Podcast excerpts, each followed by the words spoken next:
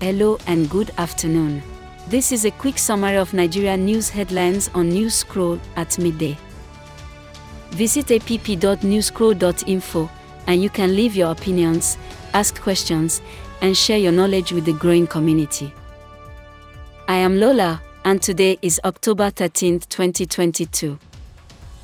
Here are the top Nigeria news headlines, filtered from multiple sources. The court grants striking ASUU lecturers conditional leave to appeal. Report by Channels TV.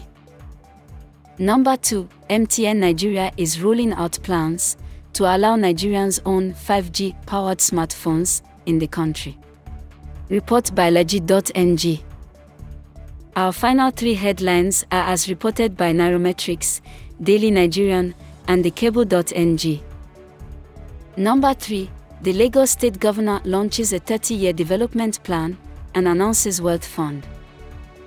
4. The Nigerian government okays MTN's 202.8 billion naira tax credit for the completion of Enugu Onitsha Expressway.